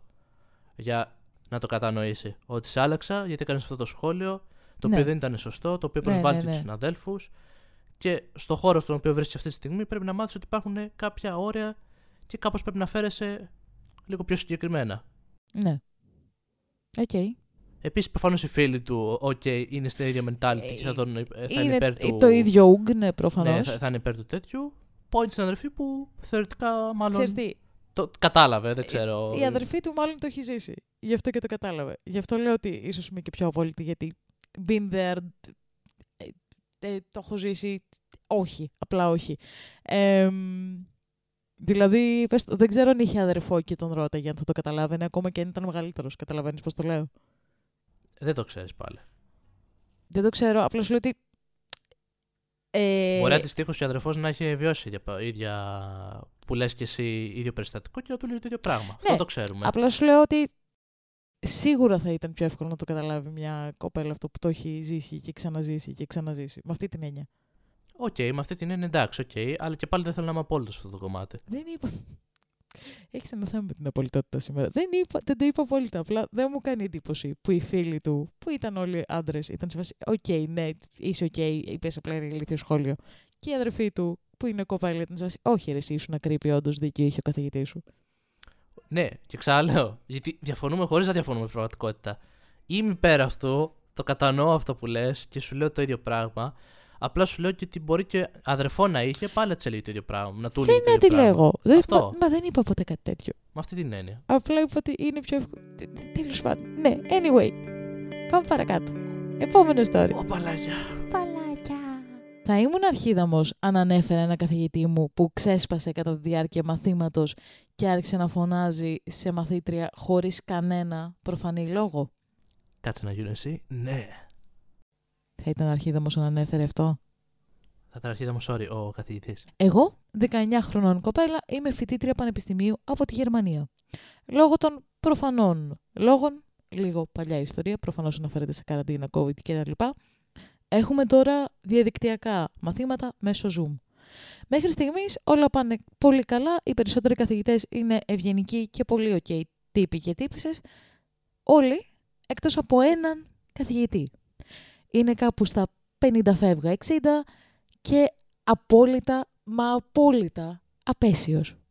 Γνωρίζω ότι τον τελευταίο καιρό παραχρησιμοποιείται ο όρος boomer, αλλά ειλικρινά αυτός ο καθηγητής είναι η ουσιαστική έννοια της λέξης boomer με το χειρότερο δυνατό τρόπο. Είναι αλαζόνας, διακόπτει συνέχεια τους φοιτητές και θεωρεί ότι οι απόψεις του είναι ανώτερες όλων. Το μάθημα που διδάσκει βασίζεται γενικά σε μεγάλο βαθμό σε απόψεις και σε ανταλλαγές απόψεων. Όποτε ένας φοιτητής διαφωνεί ελαφρώς με την άποψη του καθηγητή, θα τσακωθεί μαζί του, θα τον εκμεδονήσει μέχρι αυτός να υποχωρήσει και να παραδεχτεί ότι ο καθηγητής είχε δίκιο εξ αρχής. Όπως καταλαβαίνετε, δεν είναι και πολύ διασκεδαστικό το να συμμετέχεις στις ώρες του. Πριν από μερικές εβδομάδες αποφάσισε ότι πρέπει να κάνουμε παρουσιάσεις στο μάθημά του, οι οποίες δεν θα βαθμολογούνταν. Αυτές οι παρουσιάσεις θα έπρεπε να είναι μία απόδοση του τι αποκομίσαμε από τις τελευταίες μας διαλέξεις με επιπλέον πληροφορίες με βάση την κατανόησή μας πάνω στην ύλη και πρέπει υποχρεωτικά όλοι να παρουσιάσουμε. Στην προηγούμενη διάλεξη ήταν σειρά ενός συγκεκριμένου κοριτσιού να παρουσιάσει τη δουλειά της. Δυστυχώς, το κορίτσι έβαλε κάποιες μάλλον περιτές κατά τον καθηγητή πληροφορίες σχετικά με το θέμα μας στην παρουσίασή της που οδήγησε στο να εκνευριστεί ο συγκεκριμένος καθηγητής. Ενώ λοιπόν έκανε την παρουσίασή της, ο καθηγητής τη διέκοψε και άρχισε να μιλά οργισμένος και να φωνάζει. Η όλη φάση ήρθε πραγματικά από το πουθενά και όλοι, συμπεριλαμβανομένου του κοριτσιού που έκανε την παρουσίαση, σοκαρίστηκαν. Ο καθηγητής φώναζε πράγματα τύπου «Τι σκέφτεσαι, αυτό δεν είναι σε καμία περίπτωση αυτό που θα έπρεπε να πεις. Σοβαρά τώρα, πιστεύεις ότι όλο αυτό έχει καμία σχέση με το μάθημά μας. Ακούς τι λες, απάντησέ μου». Το κορίτσι προσπάθησε να εξηγήσει τον τρόπο σκέψης της, αλλά ο καθηγητής απλά την διέκοπτε και της είπε να τελειώσει την παρουσίασή της. Το κορίτσι ήταν ξεκάθαρα σοκαρισμένο από την όλη συμπεριφορά και την όλη κατάσταση. Η φωνή της τρεμούλιαζε σε όλο το υπόλοιπο της παρουσίασης. Αφού τελείωσε την παρουσίασή της, ο καθηγητής είπε «Ξέρεις, θα ήθελα πραγματικά να σε κόψω μόνο και μόνο για αυτή την παρουσίαση. Αλλά δυστυχώς έκανα το λάθος και υποσχέθηκα ότι δεν θα τη βαθμολογήσω. Τη γλίτωσες». Παύση για μερικά δευτερόλεπτα και μετά άρχισε να φωνάζει. Πάλι. Φώναζε ότι αυτή ήταν μια από τις χειρότερες παρουσιάσεις που είχε παρακολουθήσει στη ζωή του και πως δεν μπορεί να κατανοήσει ότι η κοπέλα με κάποιο τρόπο νόμιζε ότι όλο αυτό για το οποίο μίλαγε ήταν σημαντικό. Ήταν οριακά προσβλητική η συμπεριφορά του. Βασικά, όχι. Ήταν τόσο ασταθής η συμπεριφορά του που ήταν τρομακτική. Η κοπέλα προσπαθούσε πραγματικά να μου βάλει τα κλάματα και όταν τελείωσε το παραλήρημά του, ο καθηγητής ήταν σε φάση Καλά, είμαι διάσημος για το πόσο αυστηρός είμαι με τους μαθητές μου. Έχει τελειώσει το μάθημα και είμαι ακόμα σοκαρισμένη με την όλη κατάσταση. Δεν ξέρω τι να κάνω. Σκέφτομαι να αναφέρω τον καθηγητή στους ανωτέρους του για αυτό που έκανε, αλλά δεν ξέρω αν θα ήταν υπερβολικό κάτι τέτοιο. Επίσης, δεν μπορώ να επικοινωνήσω με το κορίτσι το οποίο φώναζε για να την ρωτήσω αν θα ήταν OK με κάτι τέτοιο. Δεν έχω το email της και δυστυχώς δεν έχει κάποιο social στο οποίο θα μπορούσα να τη βρω. Θα ήμουν λοιπόν αρχίδαμος αν ανέφερα τον καθηγητή μου. Just do it. Ναι, δεν. Κοίτα. Καταλαβαίνω αυτό που λέει στο τέλος. Δεν. Σε τέτοια περίπτωση απλά σε βάζεις σε λογική ότι αν πω κάτι για τον καθηγητή, θα με βάλουν μετά στο μάτι και θα έχω εγώ τις επιπτώσεις. Όχι, δεν, δεν νομίζω ότι είναι αυτό το πρόβλημα της. Καταλαβαίνω τον προβληματισμό του τύπου ότι δεν μπορώ να επικοινωνήσω με την κοπέλα για να μάθω αν είναι OK με το να το κάνω θέμα όλο αυτό. Γιατί όντως η πρωταγωνίστρια του περιστατικού είναι η κοπέλα που έκανε την παρουσίαση και μπορεί να μην θέλει να το τραβήξει και να θέλει να το αφήσει να περάσει. Που κρίμα, γιατί δεν της αξίζει τέτοια ναι, συμπεριφορά. Ναι, απλά θεωρώ ότι ίσως δεν θέλει να το τραβήξει γιατί πρώτον όλη αυτή η συμπεριφορά γιατί φοβάται, που βιώνει, ναι. γιατί φοβάται. Και επικρατεί αυτή η λογική ότι ο άλλος είναι μαλάκας. Μπορεί εγώ να πω κάτι σαν φοιτητής και θα με βάλει στο μάτι και μετά ναι. γάμισε το, δεν μπορώ να περάσω το μάθημα οτιδήποτε, με το πάμε έτσι. Ναι. Αλλά προφανώς όχι, είναι λαθασμένη συμπεριφορά του. Ε, είναι απαράδεκτη η συμπεριφορά, δεν είναι απλά λανθασμένη. Είναι απαράδεκτη. Και, και το λέω γιατί είχα παρόμοιο καθηγητή στη σχολή. Α, και εγώ είχα, αλλά σε άλλο επίπεδο κρύπη. Δεν φώναζε. Τα έχουμε πει. Δεν, ε, βέβαια δεν ήταν στο βαθμό να φωνάζει και να σου τέτοιο, αλλά σίγουρα ήταν αυστηρός, ήταν απόλυτος. Ήταν ότι αν του αλλάξεις κάτι στην πρόταση. Που δεν το άλλαζες κάτι στην πρόταση, η ίδια λογική επικρατούσε, το ίδιο αποτέλεσμα Απλά είχε. Άλλαζες τη σύνταξη. Άλλαζες τη, ναι. σύνταξη, τη σύνταξη και δεν σε περνούσε. Ναι, ναι, ναι. Φανταστείτε, είχαμε κομμάτι ε, με κυκλώματα και τα λοιπά στο αυτοματισμό και σου έλεγε γιατί χρησιμοποίησες μπλε καλό δεν για άσπρο. θα σε κόψω. Okay, στην κυριολεξία. Γελίος. Οπότε αντιλαμβάνομαι πόσο, μάλλον, πόσο χειρότερο θα είναι μάλλον όταν ένας τέτοιο είδους άνθρωπος φωνάζει κιόλας, ουσιαστικά σε μειώνει μπροστά σε ένα αμφιθέατρο, σε μια τάξη και μηδενίζει την όλη προσπάθεια και δουλειά σου. Ναι. Αντί να σου ναι, πει, ναι, ναι. ακόμη και να μην ήταν αυτό που θέλει στο μάθημα, είναι καθηγητής. Θα πρέπει αυτό να σου το πει με σωστό τρόπο, να το κατανοήσεις, να σου πει όντως τι είναι λάθος και τι πρέπει να διορθώσεις και είναι, αυτός είναι ο ρόλος, είναι καθηγητής. Δεν μπορεί να περιφέρεται έτσι. Ναι. Στου μαθητέ. Σου λέω, γενικά όλοι στα σχόλια είναι σε φάση ανέφερε τον χθες, αναφέρεται τον γενικά. Καταλαβαίνω μόνο τον προβληματισμό του ότι δεν ήμουν εγώ η πρωταγωνίστρια σε όλο αυτό και δεν θέλω αν η άλλη κοπέλα. Δεν ξέρω αν η άλλη κοπέλα θέλει να το επεκτείνει. Και, και σίγουρα αναφέρεται τον πληθυντικό. Ναι, ναι, ναι. ναι, ναι. Είναι, αυτό. Για περιπτώσεις πρέπει Ωστόσο, να είναι πολλά άτομα. Ε, καλά. Δεν λειτουργεί πάντα αυτό με τα πολλά άτομα. Στο λέω από εμπειρία. Ξέρω ότι δεν λειτουργεί. Απλά θεωρώ ότι υπάρχουν περισσότερες πιθανότητες άμα όντως είναι πολλοί που λένε ότι. Ξέρετε κάτι, έχουμε πρόβλημα και δεν είναι μόνο ένα άτομο που το αντιμετωπίζει, το αντιμετωπίζουμε δέκα άτομα. Κοίτα, θα σου πω, όχι. Είχαμε έναν καθηγητή στην θεατρικών, ο οποίος ο οποίος σχολίαζε τον τίσιμο των κοριτσιών με κρύπη τρόπο, έκανε πάρα πολλά κρύπη σχόλια. Ε, τύπου ρε παιδάκι μου, από κάποια φάση και μετά, οι κοπέλες δεν πατάγαμε στο μαθημά του. Ήταν όντως ε, ανδρόκαμπος το μαθημά του, γιατί δεν αισθανόμασταν καλά. Είχαμε πάει Επιτροπή Κοριτσιών, είχαμε, ε, είχε, κάνει, είχε γίνει μεγάλος, ε, είχε γίνει σασμός, για να χρησιμοποιήσω και αυτή τη λέξη, τηλεόραση. Είχε, γίνει, χαμου- είχε πάει κόσμος για αυτό στην Βρετανία πολλές φορές και από το δικό μου έτος και από άλλα. Δεν έγινε ποτέ τίποτα. Ο συγκεκριμένος άνθρωπος συνέχισε να διδάσκει το μάθημα που το έκανε και χάλια.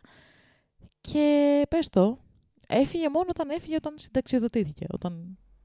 Εντάξει, τώρα πάμε και σε άλλα μονοπάτια. Θέλω να σου πω ότι, ξέρεις, Ε, δεν- νομίζω δεν- καταλαβαίνουν και όσοι μας ακούνε. Ναι, δεν λειτουργεί Τι πάρα ισχύει πολύ από αυτό. εκεί πίσω. Επί- Το οποίο δεν είναι για αυτή τη συζήτηση. Ναι, ισχύει. Απλά σου λέω ότι ξέρεις, δυστυχώς δεν λειτουργεί πάντα. Αναφέρεται τον, σαν να μην υπάρχει αύριο, εννοείται. Δηλαδή, αποκλείεται ρε παιδάκι μου αυτός ο καθηγητής να έχει φερθεί άσχημα μόνο στη συγκεκριμένη κοπέλα. Ναι, απλά το λέω με τη λογική, μην το αναφέρεις ένα άτομο. Α έχει και αυτές Ναι. τις πέντε πιθανότητες παραπάνω, αναφέρετε το περισσότερο. Αλλά επίσης- προφανώς κάντε το. Πέρα από αυτό, ε, από τη στιγμή που ξέρετε ότι ο καθηγητής είναι αυτό και από τη στιγμή που έχετε την τύχη να κάνετε μέσω Zoom και να μην τον έχετε με στη μούρη σας, γιατί αυτό, αν ήταν από κοντά, θα ήταν 15 φορές πιο creepy και πιο τρομακτικό. Record. Record fucking everything. Ηχογραφήστε όλες τους τι συνεδρίες, έτσι ώστε σε περίπτωση που γίνει κάτι παρόμοιο να έχετε αποδείξεις και να πάτε στην Βρετανία με αποδείξεις. Μετράει πολύ περισσότερο. Ή αν όχι, να τον ανεβάσετε στο Ιντερνετ. Να τον κάνετε ξεφτύλα, μπας και τον διώξουν έτσι. Ναι, μετά πρέπει να φτάσει σε αυτές τι τακτικές για να... για να επιληθεί το ζήτημα. Screen record is your friend. Αδειάστε τους σκληρούς σας δίσκους και, ηχο- και γράψτε τα πάντα. Γιατί υπάρχει μια λεπτή γραμμή της αυστηρότητας και του Ε, προσβάλλω, φωνάζω, δεν- εκμηδενίζω τον μαθητή. Άλλο να είσαι αυστηρός Ξέρεις τι, στο μάθημα και να θες κάποια συγκεκριμένα πράγματα, αλλά αυτό θα το πεις στο μαθητή με τρόπο ο οποίος δεν θα είναι προσβλητικός. γενικά θα σου πω, για μένα το, οι καθηγητές αυτοί που έχ, νομίζω έχεις ζήσει και εσύ, έχουμε ζήσει όλοι μας αυτούς τους καθηγητές στα πανεπιστήμια που είναι ε, είμαι διάσημος για το, πόσο, για το τι κόβω τους μαθητές μου. Είναι πάντα μαλάκες. Πάντα.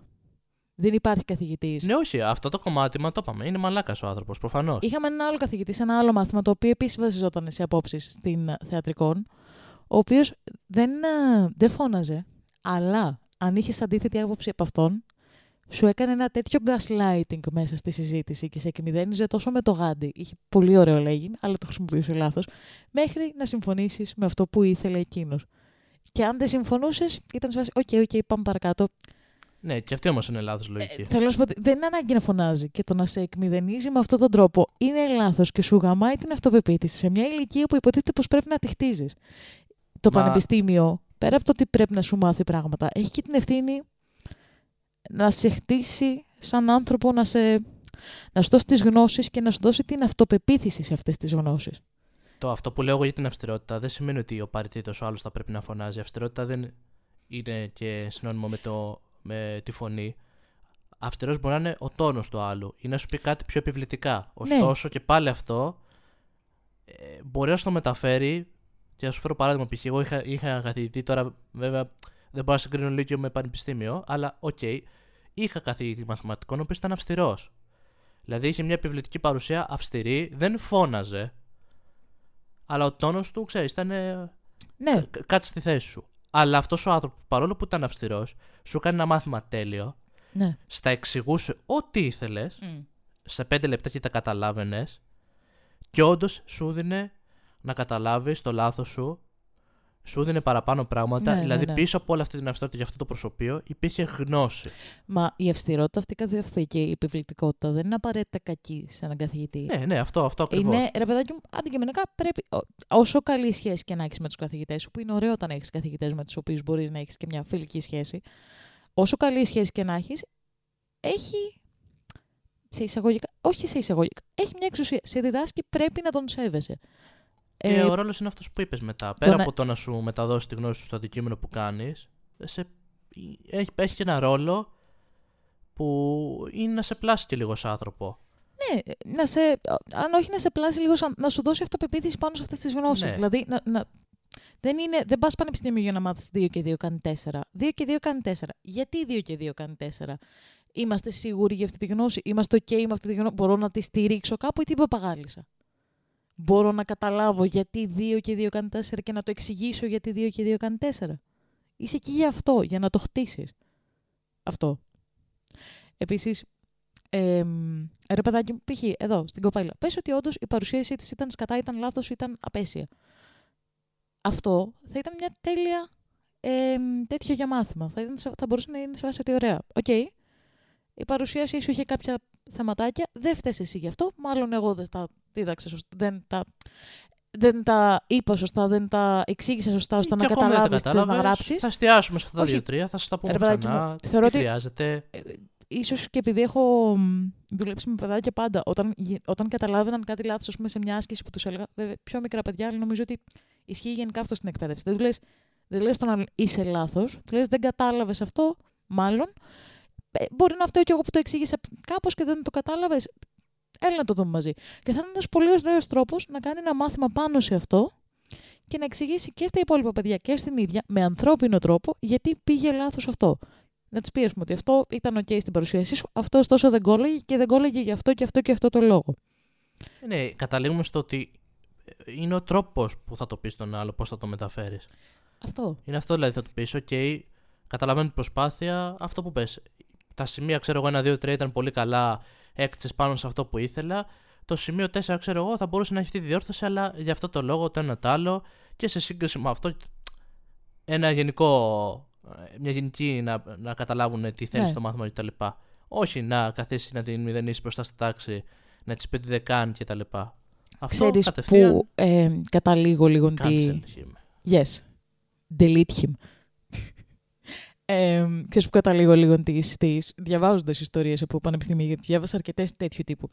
Καταλήγω στο ότι οι άνθρωποι που διδάσκουν σε πανεπιστήμια και από προσωπική εμπειρία με κακούς καθηγητές πρέπει να κάνουν εκπαίδευση σε παιδαγωγικά. Όχι απλά στο, στην διδασκαλία πανεπιστημίου, ε, γιατί κάποια, κάποιοι νομίζω μεταπτυχιακοί κάνουν διδασκαλίες μόνοι τους ε, ως εκπαίδευση, όπως ας πούμε στην προηγούμενη ιστορία, πρέπει να, κάνουν, να είναι υποχρεωτικό ένα εξάμεινο παιδαγωγικά. Και θα σου πω γιατί. Γιατί ας πούμε, ο τρόπος σκέψης που σου δίνουν τα παιδαγωγικά, επειδή έχω κάνει κάτι ψηλά, είναι στο πώς να σέβεσαι το παιδάκι που έχεις δίπλα σου, παρόλο απέναντί σου, παρόλο που είναι παιδάκι και είναι μικρό και δεν ξέρει πράγματα, να σέβεσαι το ότι δεν ξέρει πράγματα και να προσπαθείς να το μάθεις πράγματα με έναν ανθρώπινο τρόπο. Είτε αυτό είναι θεατρικών σπουδών και θεατρικό παιχνίδι και να το μάθεις πράγματα μέσα από το θέατρο που έχω κάνει εγώ, είτε αυτό είναι κάτι άλλο. Σε μαθαίνει λοιπόν να σέβεσαι τον συνομιλητή σου όσο ανίδειο και αν είναι, που όταν μιλάμε για παιδάκια είναι πολύ ανίδεα. Θεωρώ ότι πρέπει να υπάρχουν αυτές οι σπουδές, γιατί αυτό που σου λέει αυτή η τακτική του, έλα εδώ να δούμε γιατί είναι λάθος αυτό, τι μπορούμε να κάνουμε για να το διορθώσουμε πείτε μου κι εσείς τα υπόλοιπα παιδάκια τι κάνετε. Είναι μάθημα των παιδαγωγικών και είναι κάτι που εφαρμόζεται και πρέπει να εφαρμόζεται σε κάθε ηλικία. Δεν έχει να κάνει με τα παιδιά. Και θα πρέπει να ακούει και ο καθηγητή. Ναι, αυτός σου Όχι μόνο να λέει και να ακούγεται αυτός, πρέπει να μάθει και να ακούει και αυτός τα παιδιά. Ε, πρέπει, ή, βασικά, ή πρέπει να κάνουν. Είναι ένα... διάλογος. Καθηγητής με το μαθητή είναι αυτό. Πρέπει να κάνουν αυτό. διάλογο. Ή πρέπει να κάνουν ένα ε, εξάμεινο παιδαγωγικά ή πρέπει να καταλαβαίνουν ότι αυτό που λέμε παιδαγωγικά δεν, είναι μόνο παιδα... δεν έχει να κάνει μόνο με παιδάκια. Έχει να κάνει γενικά με εκπαίδευση. Όταν θες να εκπαιδεύσεις κάποιον, ο σωστός τρόπος να το προσεγγίσεις αυτό είναι ενσυναίσθηση, είναι έλα να σου μεταλαμπαδεύσω αυτά που ξέρω, όχι είμαι καλύτερος από σένα, αλλά σου κάνω μάθημα γιατί γι' αυτό πληρώνομαι. η τελική είναι νομίζω το παιδαγωγικό, πολύ συνοπτικά, είναι αυτό το πράγμα. Απλά αλλάζει το εύρος της ηλικίας. Ναι, ναι, ναι. Αλλάζει ότι απλά υπάρχει για τα παιδάκια πώς θα το μεταφέρεις, αλλά η ίδια λογική είναι τέλει και για τους ενήλικες. Η... Ισχύει και σε ένα πανεπιστήμιο που έχει έναν ε, φοιτητή μπροστά σου να σπουδαστεί. Απλά εκεί πέρα πρέπει και ο καθηγητής όντως να είναι σε θέση να ακούσει και το μαθητή. Οι τακτικές γενικά είναι οι ίδιες. Δηλαδή, θυμάμαι από. Θυμάμαι καθηγητές, ας πούμε, στη σχολή μου που ήταν γαμάτοι, που ήταν καλοί. Ε, και πλέον έχοντας έχοντας κάνει τα παιδαγωγικά μαθήματα, αναγνωρίζω πράγματα που διδάχτηκα στα παιδαγωγικά. Που τα κάνουν εκεί οι καθηγητές μου που αγαπούσα και ήταν γαμάτι. Ενώ οι καθηγητές που συχαίνομαι και θα συχαίνομαι για όλη μου τη ζωή μέχρι να ψοφήσω, είναι αυτοί που κάνουν ό,τι μας λέγανε να μην κάνουμε στα παιδαγωγικά. Είναι, δηλαδή, είναι. Ξέρεις, πρέπει να συνειδητοποιήσουμε ότι τα παιδαγωγικά δεν είναι απλά για παιδάκια, είναι γενικά για την εκπαίδευση. Δεν ξέρω πώς αλλιώς να το πω. Το έχω πει με τα ίδια λόγια για 15 φορές αυτό. Ναι, σκάω το podcast αποκτά μια, πώς το λένε, ποικιλία. Είμαστε, για, λέμε για αρχίδαμους, για μαγειρική. Τώρα αποκτήσαμε και παιδαγωγικό χαρακτήρα. Yes. Ε, τι άλλο θέλετε πια στη ζωή; Ε, Πάντα τα έχουμε όλα. Εν τω μεταξύ, ξέρεις ποια είναι η βλακεία; Ρε παιδάκι μου, το έχω πει. ε, τε- ε, λέω συνέχεια ότι δεν θα ξαναδούλευα ποτέ σε παιδαγωγικά. Έχω κάνει πρακτική με τη σχολή. Δεν είναι για μένα. Δεν θα το έκανα. Και το αναγνωρίζω ότι δεν είναι για μένα γιατί ξέρω ότι θα με κούραζε και από κάποια φάση και μετά δεν θα ήμουν τόσο καλή όσο πρέπει με τα παιδιά και θα τους έκανα κακό. Και είναι μαλακία που άνθρωποι που ξέρουν. ε, Ρε παιδάκι μου, ενώ ξέρω πώς πρέπει να λειτουργεί αυτό, καταλαβαίνω ότι δεν θα μπορούσα να το κάνω. Και άνθρωποι που δεν έχουν ιδέα, απλά είναι σε φάση πάμε, το κάνουμε. Διδάσκουμε γιατί μπορούμε, γιατί έχουμε τις γνώσεις. Εγώ έχω κάνει μόνο σε παιδάκια μαθήματα πιάνου. Θα ήσουν καλός καθηγητής πιάνου σε παιδάκια, το πιστεύω. Δεν ξέρω, θα κρίνουν από το podcast από κάτω. ξέρω εγώ, με αυτά που λέμε και. και... Σου απαντάει η μαθητής σου, λέει τώρα. Θα σε κόψω, πρόσεξε. No. Ναι, αυτό δεν το ξέρω. Θεωρώ ότι έχω προσωπικά. Μπορώ να μπω στη λογική να διδάξω. Μπορείς. Δεν ξέρω όμως αν αυτό εμένα θα με κούραζε προσωπικά από ένα σημείο και μετά αυτό που λες. Εγώ το ξέρω ότι θα με κούραζε. Έβλεπα π.χ. έναν- σε ένα από τα σχολεία που έκανα. Έχουμε φύγει από το θέμα τελείως, ε. Τελείως, δεν πειράζει. Έβλεπα σε ένα από τα σχολεία που έκανα πρακτική π.χ. έναν ε, θεατρολόγο παύλα ηθοποιό, ο οποίος δεν ήταν κακός άνθρωπος άνθρωπος, απλά δεν ήταν για αυτό το επάγγελμα και φαινόταν πάρα πολύ και είχε κουραστεί πάρα πολύ και φώναζε στα παιδάκια και δεν. Δεν ήταν ρε παιδάκι μου για αυτό το επάγγελμα και φαινόταν και ήταν κρίμα. Ήταν πάρα πολύ κρίμα. Αυτά. Αυτά. Anyway, είναι, είναι Μη κα- σας κουράζουμε άλλο. αυτό. Είναι μεγάλο επεισόδιο. Anyway, βαριά θεματολογία σήμερα με τα μαθητικά τα χρόνια. Βασικά, όχι, με τα φοιτητικά τα χρόνια που δεν τα αλλάζω με τίποτα. Έχεις να πεις κάτι άλλο; Είμαι έτοιμος για κλείσιμο. OK. In case we don't see ya, Good afternoon good evening. and good night. Το θυμήθηκε κυρίες και κύριοι. Από εμάς λοιπόν, bye!